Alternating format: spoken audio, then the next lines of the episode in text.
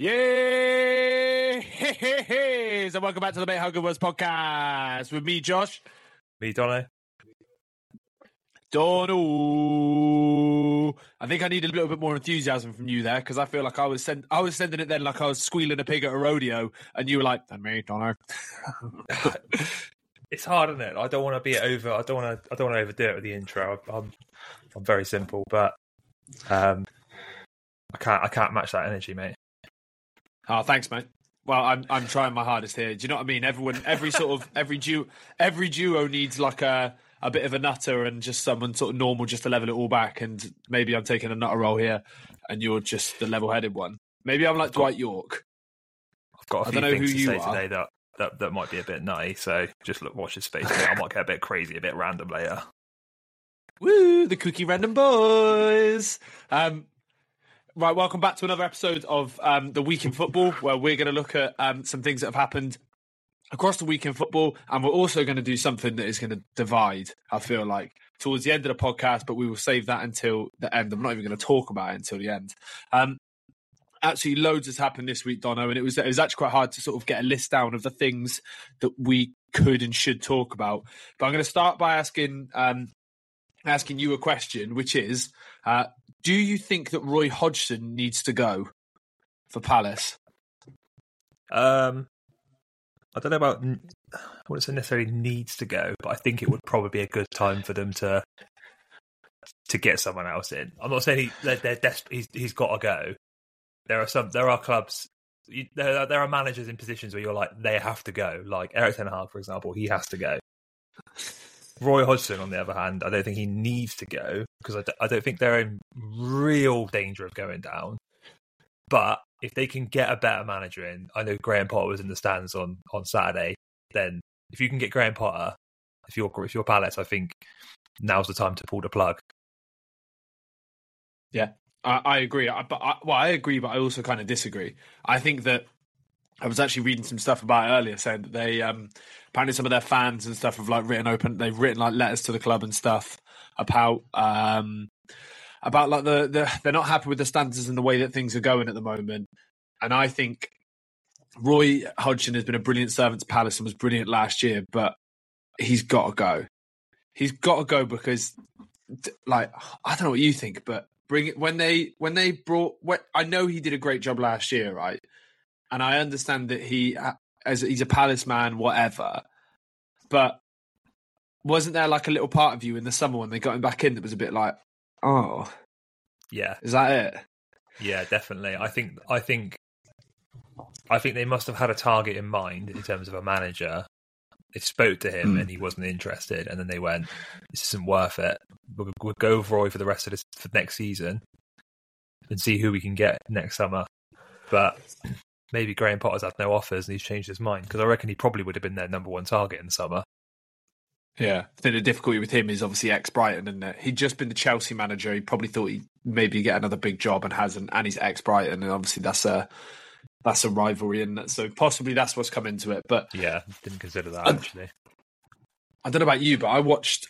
I didn't watch too much of the game. I watched a bit of Arsenal Palace on the weekend, um, and they panned across to Roy Hodgson about I don't know 30, 40 seconds in, and he's just there, just like smiling. He's just there, just like stood there, hands in his pockets, just smiling. I looked at him and I thought, "You look like you like you're just happy to be here." Like I was like, "You look like you look like someone that's like just on a on a little day out, as opposed to like the pressure of being a Premier League manager." And I kind of feel like some of the stuff he's been saying in press conferences and slagging off players and stuff like, I feel like he's kind of, I could, you know, when you you know when someone gets to an, of an age and they kind of feel that they can do what they want and say what they want, just like justifiably. I feel like Roy Hodgson's kind of got to that point now where he's like, what? He's mid seventies. Like, just relax, man. Just leave. Like, just leave, Roy. Do you know what I mean? Like, just you don't need to put yourself this stress, this stress, and this pressure on yourself. But in the same sense, I feel like he doesn't feel any stress or pressure by it. I feel like he's just kind of like, yeah, just going on around me. Whereas, every, whereas other people are just like, fuck, what the fuck is going on? And he's just like, yeah, managing Crystal Palace. You know, like you know that gif that's like, this is fine, and it's the dog while everything's on fire. That is him. I think I think though I think the club have put him in a bad, like, club put him in a bit of a shit position because obviously he's not a long term, he's not a long term solution for the club. It's very hard to Yeah. invest in a squad with a manager who's not going to be there long term. They, I can't even remember who they bought in the summer, but the, the team the starting eleven looks very similar to what it was last season. Um, Yeah, they're obviously going to lose Eze probably in the summer. They're probably going to lose Olise as well in the summer. I would imagine. yeah, I can't I can't see both of them being there next year. I know that's that's No. quite that would be quite bold of them to sell both of them in the same window.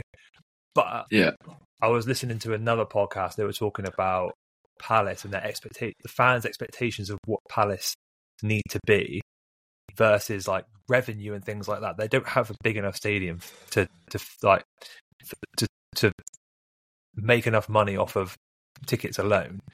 So selling buying and selling players. I know Steve Steve Parish. It's Steve Parish, Yeah. isn't it? He's the owner. yeah, He's come out and said it before that Palace have to be self-sustainable because otherwise they're not going to compete in the Premier League. If they go and sell Olise and Eze, they're looking at big fees, and that could really Yeah. set them up going forward. So, going having Hodgson in this season has been a bit of a. It's kind of written their season off a little bit, I'd say, because that, that Yeah. says to me, if I was a fan, keeping Roy Hodgson in a job for one more year, that means we're just going to consolidate for a year. Just stay up. That that that's that's all, that's all that tells me. Just stay up. We'll get through another year, and then we'll we'll we'll, we'll look at another manager next summer. Maybe something better is going to come up. But I st- I think that's I think that's silly because yeah. Agreed. inevitably inevitably there's going to be sackings this season, but that manager you're waiting for might not come next summer. The, the, Yeah, it could get picked up by another club that are going to sack someone halfway through the season. Because to be honest with you, I'm surprised Graham Potter hasn't got another job yet. But that's probably down to the fact that a lot of Premier League managers are still in jobs. But he could still Yeah. go and pick up a massive job in the Championship, um, or even abroad because he's done it abroad before. But I would be, I, I would not be hanging about if the, if you can get Graham Potter, Crystal Palace. I think that's, I think that's a, a, a no a no brainer. Yeah, agreed. I agree, hundred percent. I also think as well when what you were saying on um, them using it as a consolidation season because they're going to lose Eze, Eze and Olise. Like the club, just the like I don't watch Palace week in week out, but I see their highlights, I see the results, and just kind of think like something just doesn't look right. And if you keep the manager in, rightly or wrongly, like the manager's probably going to have a negative impact if he stays if he if he keeps his job. I, I feel like it's not always the grass is always greener, but if you can get rid of Roy Hodgson, who has been and is a brilliant manager, but I, I think his time as a Premier League manager is probably up, and you can go and get Graham Potter, who's who, yeah, he didn't do a great job at Chelsea, but I mean, Pochettino. If you offered Pochettino to Palace and said, "Oh, you you can go and get him," they'd say yes, hundred percent, as would everyone. And he's not doing the best job at Chelsea either, but he did a brilliant job with Brighton. I think you've got to take it, but I also think as well, from their point, they probably still have like the ball flashbacks. Yeah, That that has to come in their thinking because they went they went big and abroad for someone like De Boer, who everyone was like, "Whoa, that's a that's a great like it, that could be a great appointment," and it turned out to be rubbish. But the difference is, is obviously Graham Potter's Premier League proven. So for me, the answer to the the question: Does Roy Hodgson need to go? I think the answer is yes, because I, I mean, I feel for Palace fans. Right, a year ago, you had your front three was Olise, Eze, Zaha, and you'll probably you'll probably by August next year not have any of those, which is shit. yeah. I think if you're a realist, they probably won't lose both. But I would have, I would have thought they will probably have to sell them both. In the sense, like yeah, I th- I think they'll I lose can't both. see, I can't see them both wanting to be there next season. But the thing is, Mm. Michael Olise's just signed a new contract. Has that got a Yeah, he's got a release in it? clause in the summer. Yeah, it's got a release clause in the summer. And Eze, So I think he signed a new- going to be? 60, 70 million. Easy. Someone will pay that. City wanted him in the summer. I think someone will pay it. Yeah, we'll see. A lot of clubs. Man United pay it. Um, Yeah, maybe. Man United need a lot more than Eze. Yeah, we need Olise more than we need Eze, but That would be such a Man Um, United signing. It's 70, 80 million on Eze.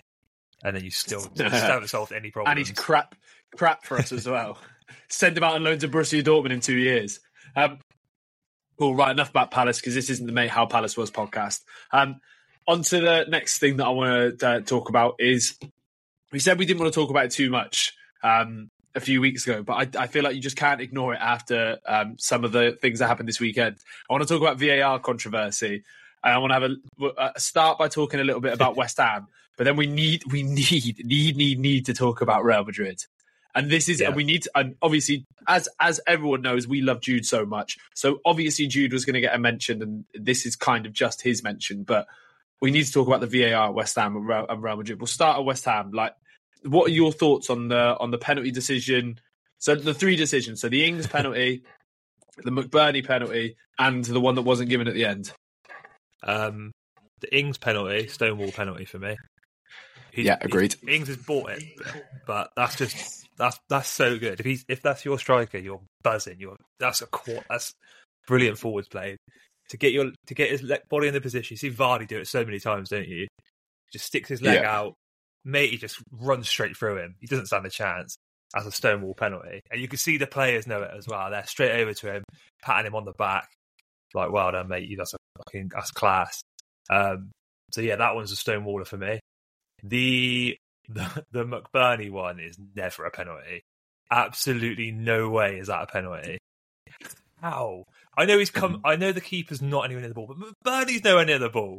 He's also thrown an elbow at him, and he's got to go off because his fucking nose is all bleeding. I was thinking that that is ridiculous. How they how the VAR have looked at and said, "Yeah, we'll give that," because the referee gave it, didn't he, on field? Yeah, yeah, he did. I think that's a howler and I think they should overturn. Yeah, agreed. That. And then yeah. the one on Bowen, I don't know. I think it's a bit.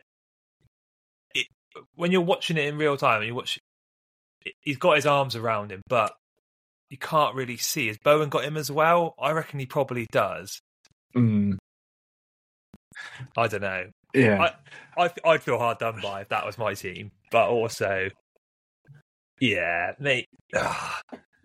I hate seeing penalties given for like stuff like that. Just like yeah. a bit of a tussle in the box. Yeah. But yeah, he does look like he rugby tackles into the ground.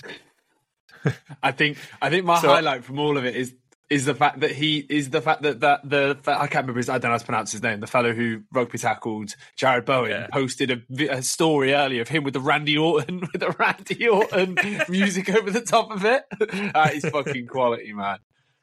So, you, so in your eyes, Ings penalty. I agree yes. with that as well. And then no penalty for Areola and no penalty for the other one, or no, not sure. I don't. I don't. I don't think. I don't think there's a uh, that Burn one's a penalty. I think if you give the Bernie one, you have to give the Burn one. But I don't think either of them. yeah. Penalties. Yeah, I agree. I think that I was having a proper think about this earlier because I was listening to I listened to um, the uh, the Rest Is Football podcast earlier when they when Shearer when Shearer and Lineker both say that the McBurnie one is never a penalty in a million years. I think that is that to me sums up sums it up more than anything. There's not a penalty because they're both strikers. Do you yeah. know what I mean? You would expect a striker to be you would expect goalkeepers to go never a penalty and strikers to go yeah that's a penalty. But the fact that Shearer, who always notoriously sticks up for strikers, says never a penalty in a million years, I think puts that in even more. I think that the Burn one is a penalty. But like, like I, said, I was having like I was I was on a run earlier and I was properly thinking about it, like properly properly thinking about um the whole thing, right? And I was thinking like so obviously when obviously I worked before as I I used to be a teacher, right? And th- there's a link to this by the way, just in case you thought I just wanted to go, oh yeah, I used to be a teacher by the way. Um and I think about like one of the things that they talk about in like when when you work in a school is the like importance of of consistency. Like consistency is one of the most is is the most important thing when it comes to a set of rules right? And the more consistent you can be with it the more consistent you can be with a set of rules the more likely you are to have a level of engagement with it. And that's that's when dealing with like children right? And i think that the that logic has to apply and does apply to football as well obviously it's not in the exact same way of oh you get caught eating chewing gums so you're gonna have a half an hour detention you're not fucking giving out you're not fucking giving out detentions and ringing players parents because they've done something mm. wrong but in the sense of you can't have one thing that is a penalty and one thing that isn't a penalty ever. You can't have that across the whole entire sport. That ca- that can't work. But you definitely can't have that in one game within the course of about five minutes of each other. It's there's just no consistency whatsoever in, in how the rules are upheld.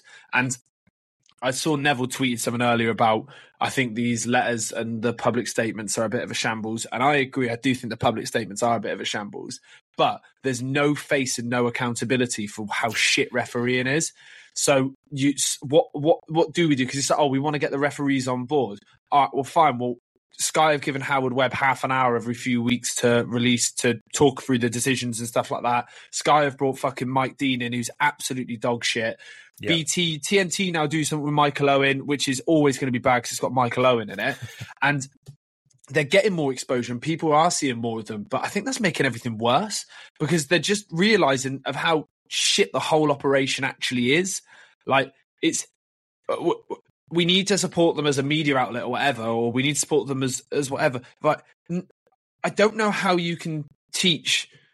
I don't know how you can teach someone to hold to be held accountable for their actions, but I also don't know how you can teach someone to like use common sense because it's common sense, right?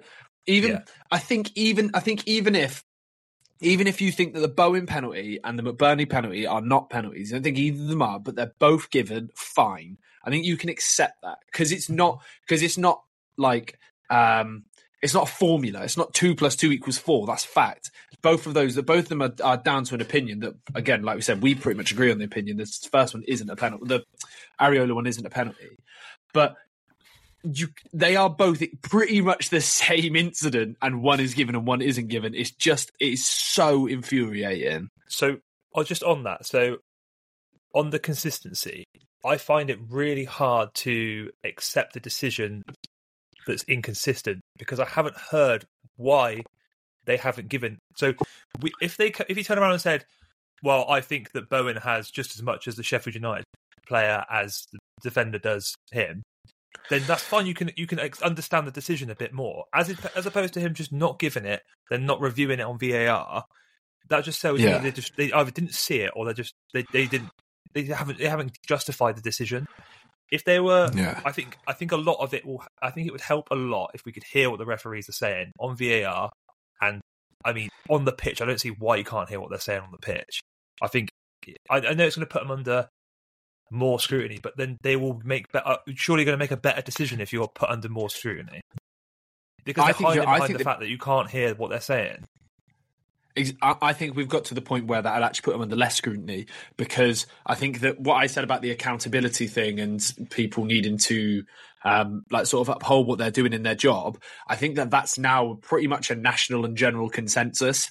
Whereas it probably, as in, I probably didn't think this way, but I don't think it was a massive thought process three, four months ago. Whereas now it's like, like how can you keep getting away with being shit? I also what I find really, really difficult as well is the fact that the rules are different domestically and in Europe as well. How is that fair? Like yeah. how it like that? How is that fair? There has is. I mean, I'm going to come back to Infantino in a minute as well because he's a prick. But it's just it's just not like like he comes out he'll come out and say some stuff and it's like mate you're the like aren't you the guy like why why can you not put a guidance in where it's consistent across the board um but anyway, that's that's the serious side of stuff, right? That's the West Ham one. Let's just have a laugh about the Real Madrid ones. It is fucking comical, isn't it? How rigged it is. It's actually comical. The it's funny. I, I, didn't actually consider it, but um, obviously having the different rules in La Liga, is it deemed handball if it touches your shoulder? Is that why the Vinicius um, one is given? Because he, throws, his, he throws it... his shoulder at it, doesn't he? And to yeah, me, but... from from what, what I from from the view I saw, it looks like it hits the sleeve. Yeah. So if it I, hits the sleeve, I mean, in the I don't think the. But isn't be, it top of your shoulder? Like top of your top of your. I mean, that's what we were talking younger. Top of your shoulder is handball. Is like I, I don't think oh, if yeah. you've played football at any level, whether that's in a park when you were six or big time now, whatever, it is handball. and he is. Li- the, it, I just is fucking hilarious, right? So if you haven't seen, if you haven't seen it, right, I would advise going and watching the Real Madrid Al, Al, Almeria highlights, right. To put context around it as well, in case you you, weren't aware, Almeria are bottom of the league. Almeria ha, haven't won all season. They're at Real Madrid. They go 2 0 up, right? The second goal also is, is a fucking screamer, isn't it? the second goal Mate, is. The That's the one you dream of as defender, in it. You find yourself just on the outside of the box. You never have a shot on goal. You think, if I get a chance to have a shot, I've got to have a shot. What a fucking goal! He's absolutely smashed it. As soon as he hit it, I thought, wow, who the fuck is that? That centre mid is unreal. And then the, the commentator is like, what is that? What's he even doing up there? He's a centre half. I was thinking, mate, that is a goal of dreams for a defender. It's an abs- it's an absolute you, right? So that goes in, and then um end of the game, Real Madrid win three two, right? But their first goal, their first goal was a penalty that's given for handball that is never in a million million years handball, right? The ball just comes over the top, and there's two players sort of wrestling, and it like, flicks one of his fingernails or something. It's never a penalty. Um, and it's like the VAR are looking for. They look like they're desperate and like gasping for to give a penalty. No one is asking for a penalty in that box. No one's going, "Oh, this penalty, penalty." No one's saying anything. And then obviously Jude goes and scores. Well done, Jude. Um, which is the only positive out of all of it. Then second half. I don't. uh, Sorry, it, no, it is in the second half. They Almeria get the ball, and the, the, one of their midfielders is I don't know forty yards outside from his own goal. He he turns, puts his arm up as he turns, and as he does that, he he honestly he brushes Jude in the face, or or he or he Yeah. pokes him in the eye, however you want to perceive it. He he he touches. I reckon I reckon he might just get him in the eye or something. I don't know, but it's it's it's putting your arm out, but it's not like a push or a punch or anything like that.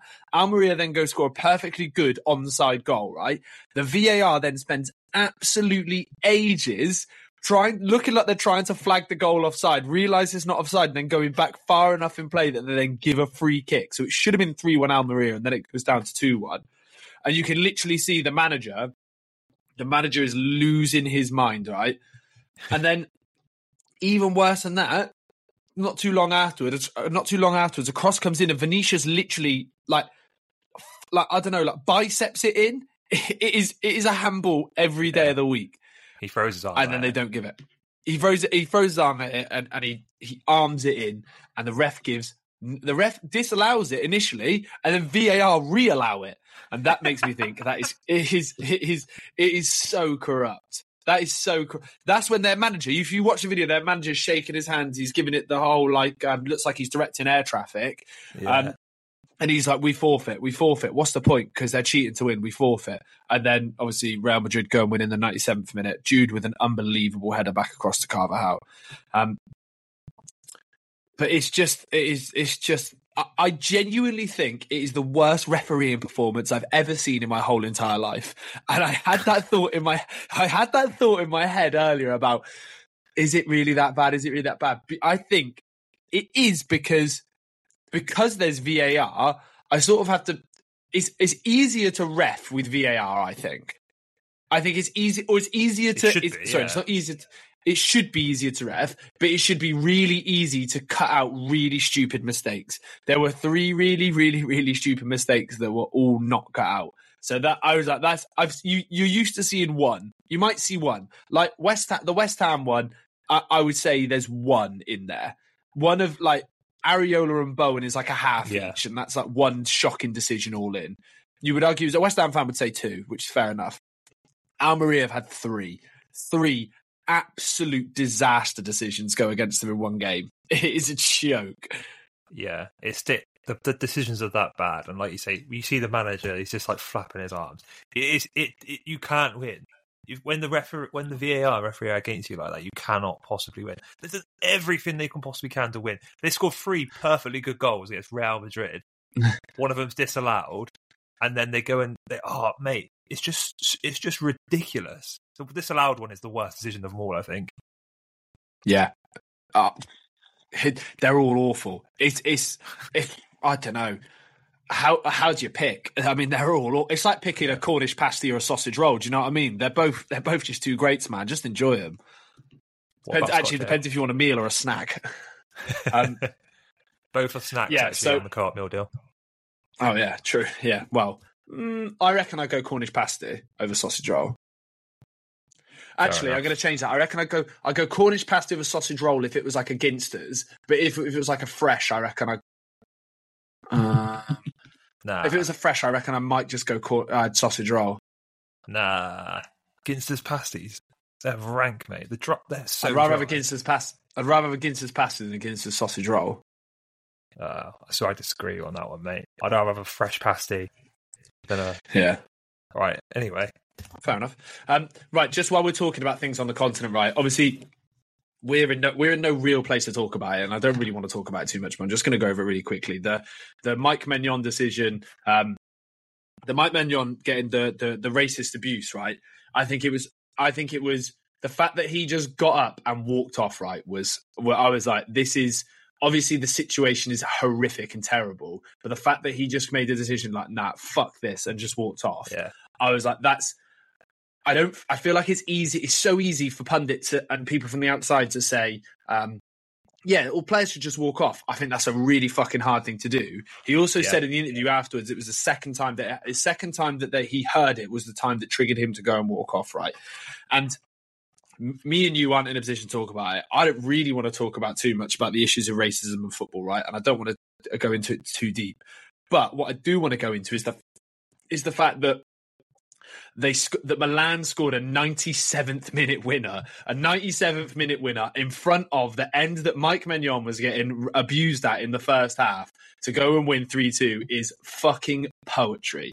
Is Yeah. fucking poetry that though the the the small the minority of dickheads or the amount of dickheads that did what they did get a big two fingers up for them um, because Milan go and score in the ni- in the 97th minute to win it, which is, is fucking class. So if we were to do like a hero and a villain of the week, the heroes of the week, the heroes of the week are are Milan, and the villains of the week are those.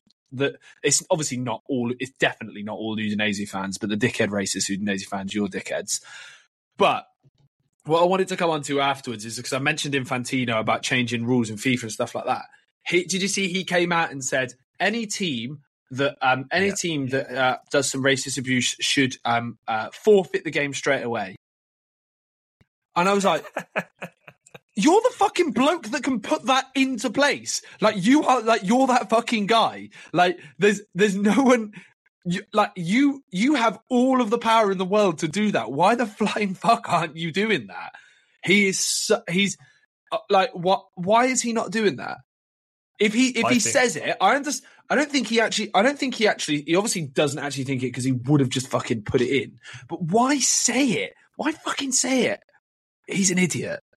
it takes a real fucking scumbag to outdo uh, the most outlandish shit that Sepp Blatter used to say. But this guy has fucking done it. He's just he's a fucking moron.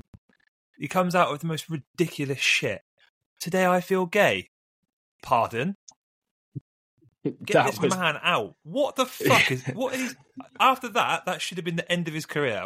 How is he still the head of FIFA? I don't know. Well, I do fucking know because he's corrupt as fuck. Replace one corrupt fucker said- with another corrupt fucker, and now we're, we're in the same position. How can you have the audacity? But what, what I also don't think as well is like he's obviously so PR driven in the in what he's saying. Right, he's saying right, I'm going to say something anti the racist, so people are going to go, wow, actually morally he's quite a good morally he's quite a good guy.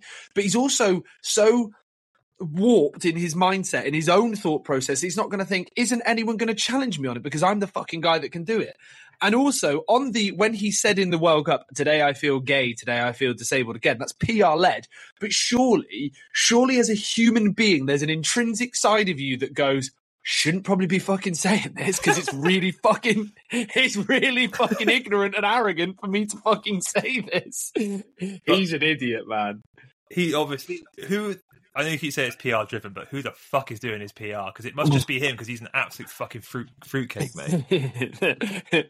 fuck knows. Anyway, fuck Yeah, you, fuck you. Infantino. Yeah, but up, but up, Magic Mike, up, Magic Mike Maignan, Yeah. mate. What a legend! What a hero! And and yeah, man, I like. obviously the, the the the reason and the and the situation surrounding it is fucking horrific and stuff like that.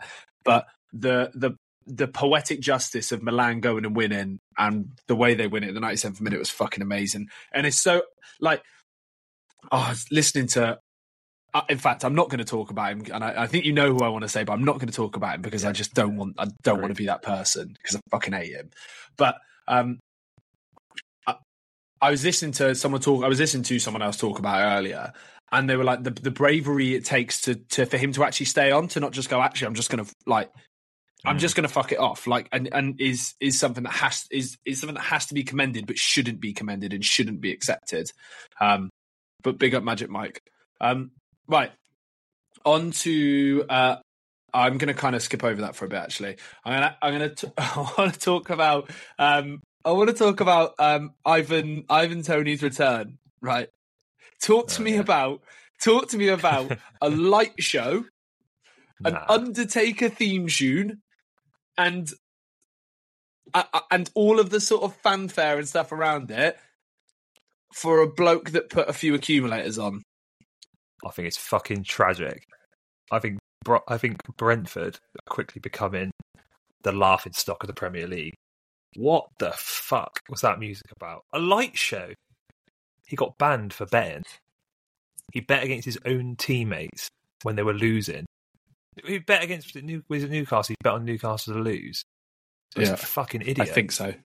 Willingly, willingly bet knowing he shouldn't bet. Got caught. Decided to to um, refute all of the allegations until he got to a position where he could no longer refute them, then accepted them, then got banned, got paid for the duration of his ban, doing fuck all, comes back, and they're like, it's like the fucking return of the king. You would have thought it's like Thierry Henry going back to Arsenal.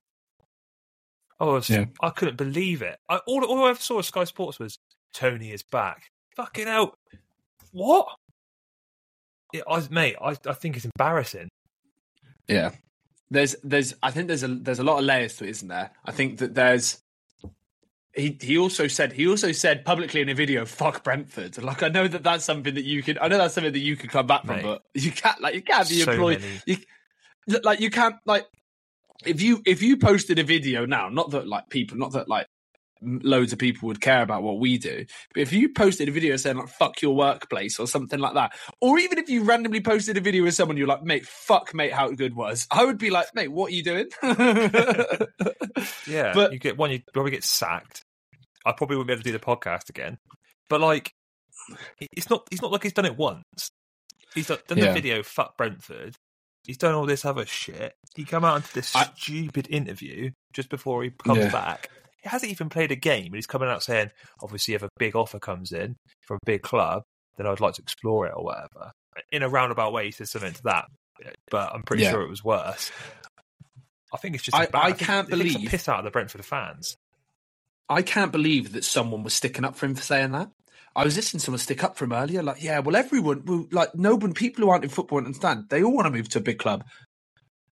Duh! Of course he wants to fucking move to a big club. Right? Like, of course he wants to move to a big club than Brentford. He's he's he's a very good footballer. Ivan Toney is a class footballer. That's the one thing that cannot be. There's no if buts or maybes. Ivan Toney is class. Hmm. Ivan Toney, as is as a footballer, as his profile of a footballer, should be playing for a bigger club. But his club's just supported him through a difficult eight months that he that has been that was self inflicted, and then he comes out and says that. I just I thought like I was just like I understand. I understand that as I do understand, right? And this is not me saying that I don't. I fully understand that he may have been addicted to gambling. He might be a gambling addict, and the hope is that he goes and gets support for it. Right? Obviously, that's the that's the obvious thing. But the amount of, and I actually don't think all of this is his fault. The amount of media and PR around him for his comeback is absolutely mental. It is a it is someone who has been banned for betting. It's not someone that's dealt with massive levels of grief. It's not someone that's lost someone. It's not someone that's gone through uh, something that, like a, a serious condition or anything like that. It's someone who bet, and it literally is like. I, I, the the the the meant like the the amount of fanfare around it is just baffling. Yeah, it's just baffling. Yeah, I, I but I do. yeah, I do think it's hard. I do think you have to take you you have to take into account. We don't know Ivan Toney. We don't know anything about thing, and it isn't all his fault. I don't think he should have done the die over CEO personally, but I understand why he did. I also don't think he should come out and say I want to move to a bigger club after his club supporting No. him for eight months, but he did.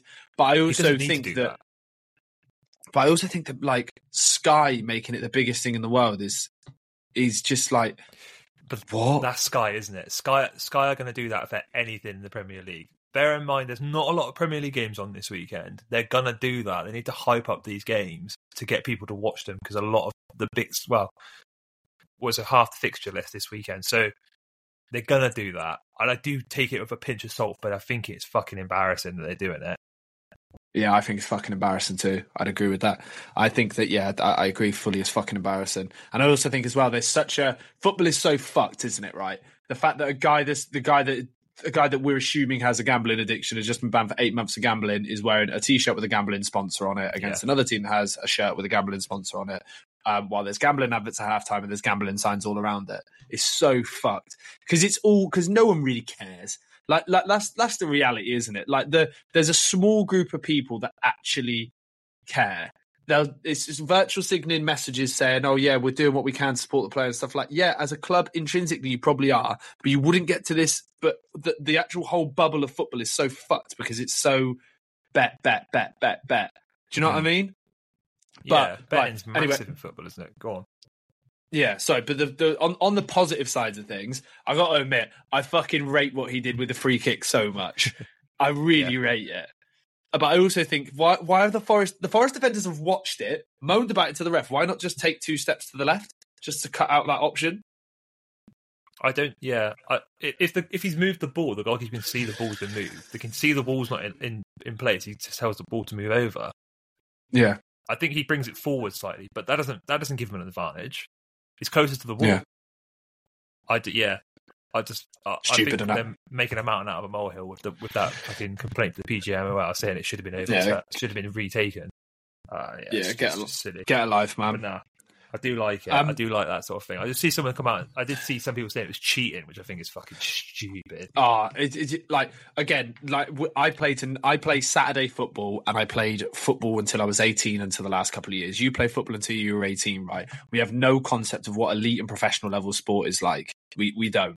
But also, we've played football enough to understand that that type of thing happens every in every single game, in every single part, from the park to the fucking Bernabeu, in all across every country in the world, every week. That type of stuff happens. When the ref turns around after he's marked a wall, everyone takes a step forward. That happens. J- Like, uh, like if a, a goal, if a goalie, if a penalty is against a goalie, most goalies are going to try and not stand on the line. That happens. Every throw in is not taken when the ball goes out. That happens. That's football. It's just gaining a small advantage. It's not cheating as such. It's just, and if you and if you do condemn condemn it as cheating, it's clear that you have no idea because you've never played. Um, right on to. I'm going to talk about this super briefly. Um, Jota's good, isn't he? Ooh. He's good, isn't he? I hate the word, but he's he's underrated, isn't he? Oh yeah. Oh he's yeah. criminally underrated. I think he's oh yeah, he's class. I think it's because he, uh, he's not. He, he doesn't look like a centre forward no, in the set. He doesn't look like a number nine, does he? no, he looks I like don't a know what it is about him. He yeah, he's got this kind of like ratty energy about him. Like for for the, I think it's for his second goal. Like he just gets there before the defender, but he wants it so much. It's like you just think, I bet he's an absolute nightmare to defend against. Yeah. He's just a little he's- rat, isn't he? His assist But for the, the Nunez goal as well was class. Oh, it's Um, tremendous. Yeah, he had a great game. He's um yeah, he's proper player. He's I also can't believe Nunez got ten goals and ten assists, by the way. Mad. Already, Yeah, Nunez got ten goals and ten assists. that's That has gone under head. the ra- that's gone under the radar, isn't it? Because everyone's saying how shit Nunez has been, and I do agree that points of Nunez has been shit. But I think when you watch Nunez, it's like I don't know. It's it's it's like you've. He's, he's like a back of he's like a big bowl of fruit pastels. You know what I mean? You don't know what you're going to get each flavor. You might get a flavor you love. You might get a flavor you fucking hate. He he's bowl. mental. Yeah, uh, in fact, sorry, but yeah, that's how I describe the performances. Him as a player is him as a player is like putting a mint, putting like a, a mint inside of a coke bottle and just chucking it on the floor because you're not. Is this going to be fucking funny? Is this going to be brilliant? Is this going to be? Or what the fuck is it going to be? I don't know when a Mentos on a coke bottle is ever brilliant, thought, yeah, but that, that that analogy was what the fuck is this going to be? yeah, that Yeah. analogy was that analogy that I've just given was like you know when you have like fruit pastels in a bottle. um, don't that's think- I don't- fucking I've never- I can't believe you eat fruit pastas out of a bowl No, I don't. I just eat my packet. with a plate, a knife and fork. No, not a plate. Fuck that. I'm not that No, I do. posh wanker I think- that eats pears. I think um, on Nunez, I think Jamie Carragher said it. He is he's chaos, but he yeah, he he he is in his he's better when he hasn't got to think about it. His yeah, his his most of his goals and his best goals come from where he's got like a split second to make a decision, and when he does that, Yeah. you, you can see it. You go, ah, yeah, he's he's got like an instinct, but I don't think he's got the ability sometimes when he's got to make a decision in front of a goalkeeper. But I think that can be coached. I think I think he can probably get better at that. But it's Yeah. a split second where the ball falls to him in the six yard box and he makes a decision, and it, yeah, I think I think he's going to be a dangerously good player in a few years' time. Yeah. Still Agreed. quite young, isn't I think. Was um, 22? yeah, I think- 23? I think. Yeah, 23. I think. I think under Klopp, he's going to become very good very quickly. Um, right before we do our before we do our last bit, um, just want to flag a few things that are happening. So on the day that you're hopefully listening to this, this is being released on the 24th of January. That was the time in, in 1976 that the first ever shirt sponsor was put on a shirt in Britain. How fucked is that? Could you imagine football shirts never had them? 1976 There was the first so one. much better. So much better without Yeah. the sponsors. And So- and also on Thursday, so I'll come back to that one thing. On Thursday, it was 31 years since Eric Cantona kung fu kicked someone. 31 years. Fucking hell. Imagine that now. Maybe so. we never play football again. it- It'd be a Nah, riot. yeah. How It'd was it not it- a but riot? Im- like, to be fair, would you want to start on Eric Cantona? No. He's No, fucking massive, mate. I, he's fucking massive, and he's a loose cannon. I won't want to start on him. Have you ever seen the video of um, Liam Gallagher talking about him being in his music video? Oh, mate, I, I Yeah. say it's so funny. It's so fucking funny. He's just like, oh, I'll book a flight for you. He's like, I book my own flights. Oh, right, okay. Well, I'll get some food for you. I bring my own food. Oh, I'll pay some money. Where do you want to stay? I'll find my own place to stay. It's pure funny. Um, but you were right. So what you said earlier, shirts were better without shirt sponsors, weren't they? Like Barcelona pre UNICEF. yeah.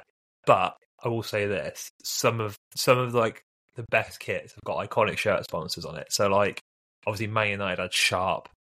It's an iconic shirt shirt sponsor on it. That the old Arsenal shirts with JVC on the front. The Villa shirts Yeah, with true. on the front. I just want more I just want better sponsors on the front of shirts, if anything. Yeah, yeah. I try to like, Like now. I honestly think one of the cl- the elf bars. I think the best. I think the best, the most consistent sponsor I see on shirts. I think looks good is Fly Emirates. I always think Fly Emirates looks good. Yeah, it's it's um it's symmetrical. It looks nice. Yeah, it looks smart. It works well. Um, it's also just as you're reading this as well. If you're listening to this uh, on the release day, it is Ben Johnson and Patrick Schick's birthday. So shout out handsome Patrick and Ben Johnson. If you're listening to this, if you're listening to this on Friday, it's Nuno Tavares' birthday, and my man Nuno Tavares has not had a good week. No. Do you know that video is really old? That video is really old, but my god, Oh, that fine is that. Yeah, I know, but that that is not good. Um, Mate. Right. Final thing we're going to do today is so as it's as it's the Afcon, and we spoke about um, the Afcon the other week. What me and Donna decided to do is we just you, you just went for fuck's sake, didn't you? We decided to make a list of our top ten of our top ten African Premier League footballers ever, and it was. I, I'm going to say I don't know whether he's on yours. I'm going to say this with confidence that he's not on yours but I think we're going to try and talk about players their impact while they were in the Premier League. So I'm going to say, for an example, Samuel Eto'o isn't in mine, but Samuel Eto'o No, is yeah, no, he's not. yeah, Samuel Eto'o is probably top five African player of all time, but he's not in mine. Not not So, not, because not, of his- not from the Premier League. He's not.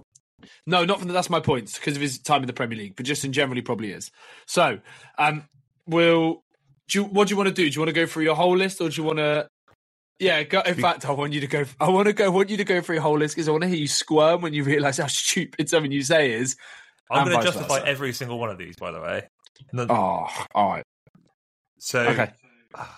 so I've, I've put this one in because he scored. A, he scored so many goals. I think. It, I think it's criminal to not put him in. I'm not saying he's better than someone who I left out, but I'm saying for what he did in the Premier League, he had to go in my top ten, and that is Yakubu. yeah. Okay. Okay. So Yakubu's in at number ten. Why are you laughing so much? Okay. did, did not Next. expect fucking Yakubu. Why not? keep going. Keep going. We'll talk about Okay. afterwards. Oh, number ten. No, number nine. I've got Michael Essien. Yeah. So I had to put him. I had to put him in. I mean, between nine and seven, like it doesn't. Does it matter if you're ninth or seventh? No one really cares if they're ninth or seventh, do they? Nah, You wanna no be top a shit, six. You don't Yeah. want to be tenth. If you're tenth, No. you just scraped in like Yakubu did. If you're tenth, you're Um, Yakubu. so I've got Essien, Kolo Toure in at eight. yeah. Now I'm now I'm now, now I'm panicking. So I've got Kolo Toure in there. I think out of the defenders, he's the best. He's the best African defender Yeah. I've seen in the Premier League. I'm Yeah. hoping I've not forgotten anyone. Um, then I've got Aubameyang at seven. I think for a, for a time he was probably the best striker in the league, bar Aguero. At the time, I think it was around probably whenever Aguero wasn't playing much actually. But Yeah. yeah, I, I had to put him in, and I've just realised, okay, no, it's fine. Yeah, so I put Aubameyang in for that. Uh, It was probably a short spell of being like one of the best strikers in the league, but I think he, he's better than some of the other strikers I didn't put in as a footballer. yeah. Um, Yeah. Then I've got Adebayor. That's six. Yeah. Again, I don't think there's much. I don't think there's much in those. Yeah. Um, number five. So number five, number five and number four, I'd probably say interchangeable. I've got number five. I've got Mahrez. Yeah. Don't need to explain that. Number four, I've Yeah. got Mane. Yeah. Okay.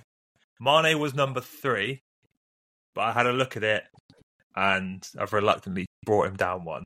I had him at number three, and I'll explain why I had him at number three in a minute. Yeah. But looking at it, I don't think I don't think I can justify it anymore. Um, number three, I've got Drogba, Yeah. which he was number four, and I told you before the podcast started, and you said you're going to get shit for that. Which I looked at it, and the numbers, the numbers, there, Mane scored more goals than Drogba. Mane played like ten more games than Drogba did, but he scored more goals in the Premier League than Drogba did. So that was my justification because I think I don't. I they play the same position. Mane plays off the left, but Yeah. I, I- think I think Mane was so effective in that Liverpool side. It's hard to not put him in. I, I wanted to put him in the top three. Um, Yeah. but I've looked at Drogba's goal scoring seasons, and one of the Yeah. seasons he scored like 29 goals, something stupid, Yeah. which I forgot about, and I thought mm, maybe He was maybe top scorer twice. Yeah. So for that for that reason, and to avoid the flack, I've t- I've put I've put him through. Um, and then number two, I think he's probably one of the best midfielders I've seen in the Premier League. Um, Yeah. Yaya Toure. Yeah. I think for for I think it was for like two years he was he was definitely the best player in the league.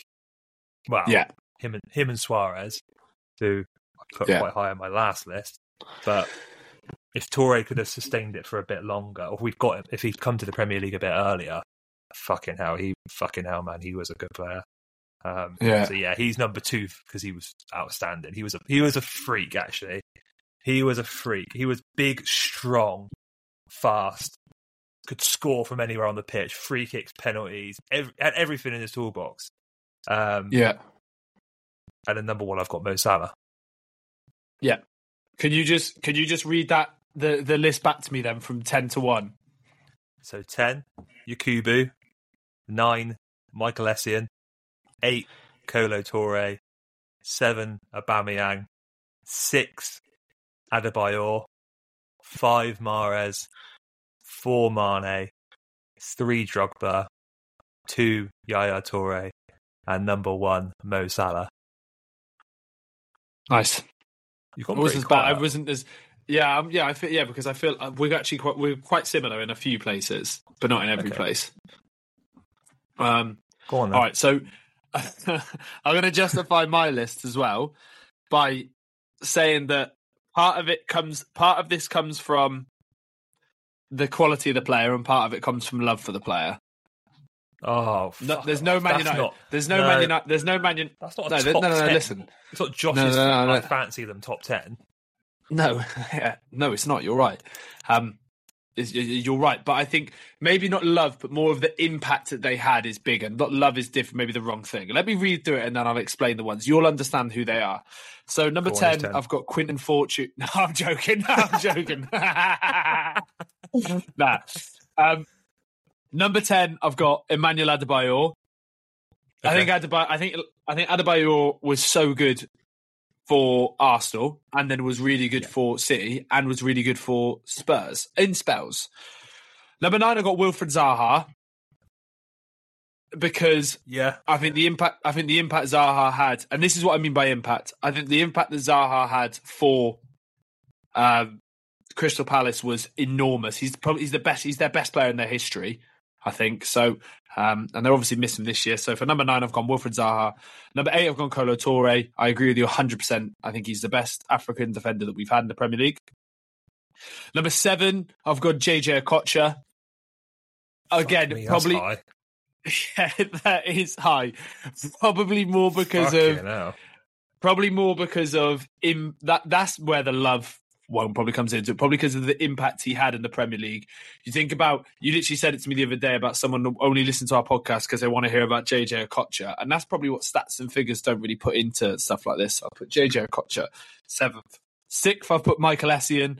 I think Michael Essien was Michael Essien was one of the best midfielders in the world at one point in one of the best Yeah. midfields in the world. So I think he has to be. I think he has to be in there. I think if he was could stay fit for a little bit longer, he probably still would be sixth. But I think he'd be pushing it a little bit more. And then it gets, and then this is where it gets really hard. I think five I put Mahrez, Yeah. and four I put Mane. yeah. but I think they, I, I think that could, I think same, I think they could go either way. Because I think Mane was more naturally of a, naturally more of a goal scorer, and the way he played, he was always going to score more goals. Mahrez was a joke, mate. Mahrez was a joke, but also Mahrez deserves a massive shout out because he what he did with Leicester. He was he Yeah. was incredible. So Mahrez five, Mane four, uh, Yaya three, and I think Yaya Yaya three, and I think that kind of talks set speaks for itself. Um, like you said, Yaya was one of the best midfielders in the world. Yaya was the best midfielder in the Premier League for a couple of years. But I put Drogba second because I think Drogba was probably the best striker in the Premier League for two or three years as well. And I think that's a harder. Mhm. I, th- I think that he he. I think the difference is, I think what both of them did so well, but I think what the slight maybe Drogba wins it, and maybe this is unfair because of how Drogba plays high at the pitches. Drogba scored so many big goals. He was like a guarantee to score in like FA Cup finals, Champions League finals. Against Arsenal, he always scored. When we played Man United, he scored against us loads. He was Drogba Yeah. was Drogba was the epitome of a big game player. So I put him I put him second and he was he was first until about two minutes before the podcast. And then I thought about it, and then I thought about it, and I was like, yeah. uh, Salah is the best, isn't he? Salah is the best. Yeah. Because because my thought process was my thought process was if I was to make a Premier League all time eleven, would any of these players get in the list? I think the answer is no, other than Salah. I think Yaya would push the list, and I think Drogba would push the list, but Yaya's not starting in my best ever Premier League midfield three. But Salah is probably Drogba starting that. No, Drogba doesn't get in for me either, but Salah does. Salah starts. Yeah. Salah starts in the best Premier League eleven ever, so I think his and it's just it's just consistency in it as well. Like consistency. I also felt so. I, I justified in my head leaving out Aubameyang by saying how shit he was at Chelsea. That was the one thing between Adebayor and Aubameyang. That was the one thing that justified it for me.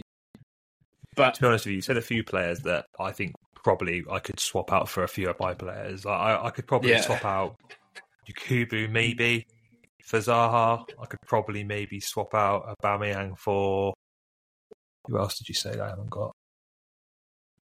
uh, Okocha was the only one I said that you didn't have. Yeah, I might have swapped. A... Yakubu scored ninety five Premier League goals. I could Yeah. not put, could not put not so put did mate. So did I think Adebayor put, scored ninety six.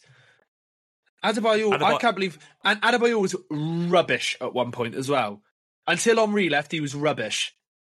He was young, but he was rubbish. In just because he Yeah, was Adebayor- fucking mental as well. He's so iconic for, for the Premier League for that celebration he did against Arsenal. Yeah, And, And, as a Villa fan, he he, almost signed. As there's photos of him on the training ground pitch holding up a football, holding up a shirt with Adebayor ten on the back when Sherwood was the manager, and then he left the ground. He was due to come back and sign the contract, and he had like a, he had like a message from God or something like that, and he never signed, and we got relegated. he. I remember he also he also when he was at Man City did an interview in an Arsenal shirt. oh, he, he's, Mate, he's a he's a legend. But he was Yeah. also unplayable at points and played for Real Madrid. Like, do you know what I mean? Like he was he's no mug. oh yeah, Um, right. So my list from ten to one is ten Adebayor, nine Zaha, um, eight Kolo Toure. Um, also, the the only I was thinking about putting um I think about putting Kolo Toure and Yaya Toure not in there just because of the Colo Colo Colo yeah yeah yeah yeah thing. Uh, um, but um, a fun fun really fun ten years ago. Let it go. Um, right. So I start that again. Adebayor ten, Zaha nine, Kolo Toure eight. JJ Okocha seven, Michael Essien six, Riyad Mahrez five, Mane four, Yaya Toure three, Drogba two, and then Mo Salah one. Bash. you should have put your keeper in, but No. we'll forgive you for that one. We maybe we can put that clip in of Harry Redknapp like, oh, go on, you Kubu, playing, yeah, go out there, it'd be brilliant. right. And after that ter- that terrible impression of Harry Redknapp is is that means it's time for us to finish the podcast. It's time for us to rest our heads, go to bed. Jesus Christ! how it Turn into a, s- turn into a CBeebies episode. Um, right. It was a pleasure as always. If you've enjoyed this, please like, subscribe, follow. Five stars as well. Five stars on Spotify would mean a lot to us. Um, we've actually finally changed our categories and uh, and our logos have hopefully changed as well. So hopefully you can see all that. Um, we'll be back. So you'll be listening to this hopefully on Wednesday. We'll be back on Friday with our player pod, which we are not going to announce yet. Follow us on socials at MateHGW on TikTok, at MateHGW on Instagram. Um, and we love you all so much. So don't think I've got much more to say than that. Dono, anything to add? Um, no, um, no, absolutely nothing. Okay, perfect. Right. Goodbye. love you so much. Bye bye.